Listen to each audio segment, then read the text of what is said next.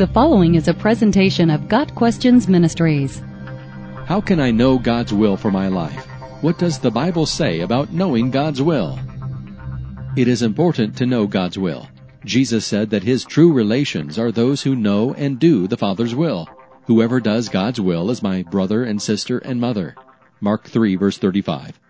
In the parable of the two sons, Jesus rebukes the chief priests and elders for failing to do the will of the Father. Specifically, they did not repent and believe.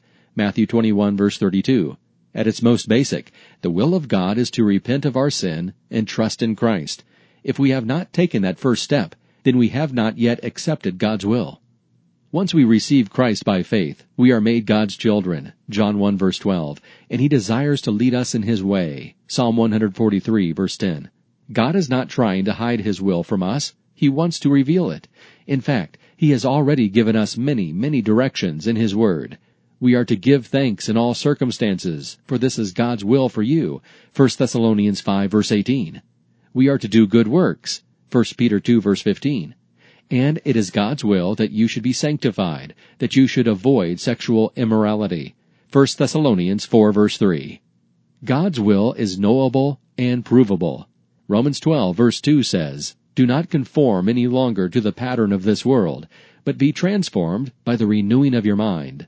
Then you will be able to test and approve what God's will is, His good, pleasing, and perfect will. This passage gives us an important sequence the child of God refuses to be conformed to the world and instead allows himself to be transformed by the Spirit. As his mind is renewed according to the things of God, then he can know God's perfect will. As we seek God's will, we should make sure what we are considering is not something the Bible forbids. For example, the Bible forbids stealing.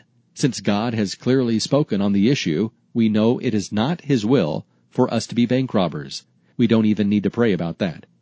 Also, we should make sure what we are considering will glorify God and help us and others grow spiritually.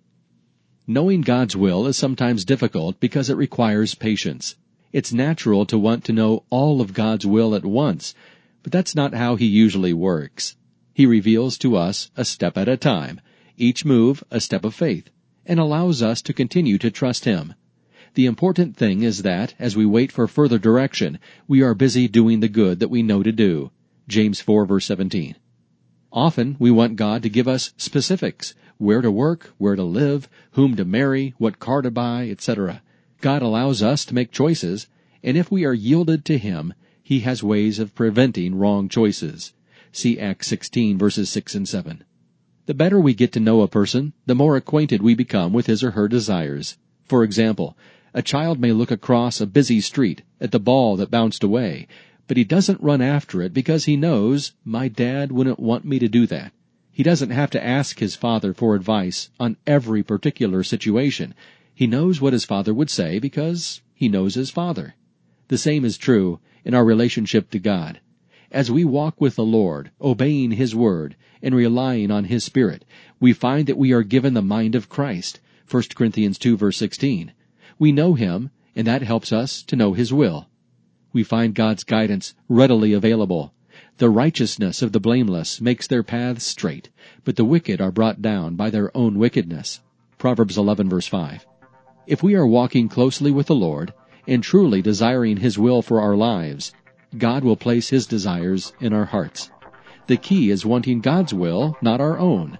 Delight yourself in the Lord, and He will give you the desires of your heart. Psalm 37 verse 4. Got Questions Ministry seeks to glorify the Lord Jesus Christ by providing biblical answers to today's questions. Online at GotQuestions.org.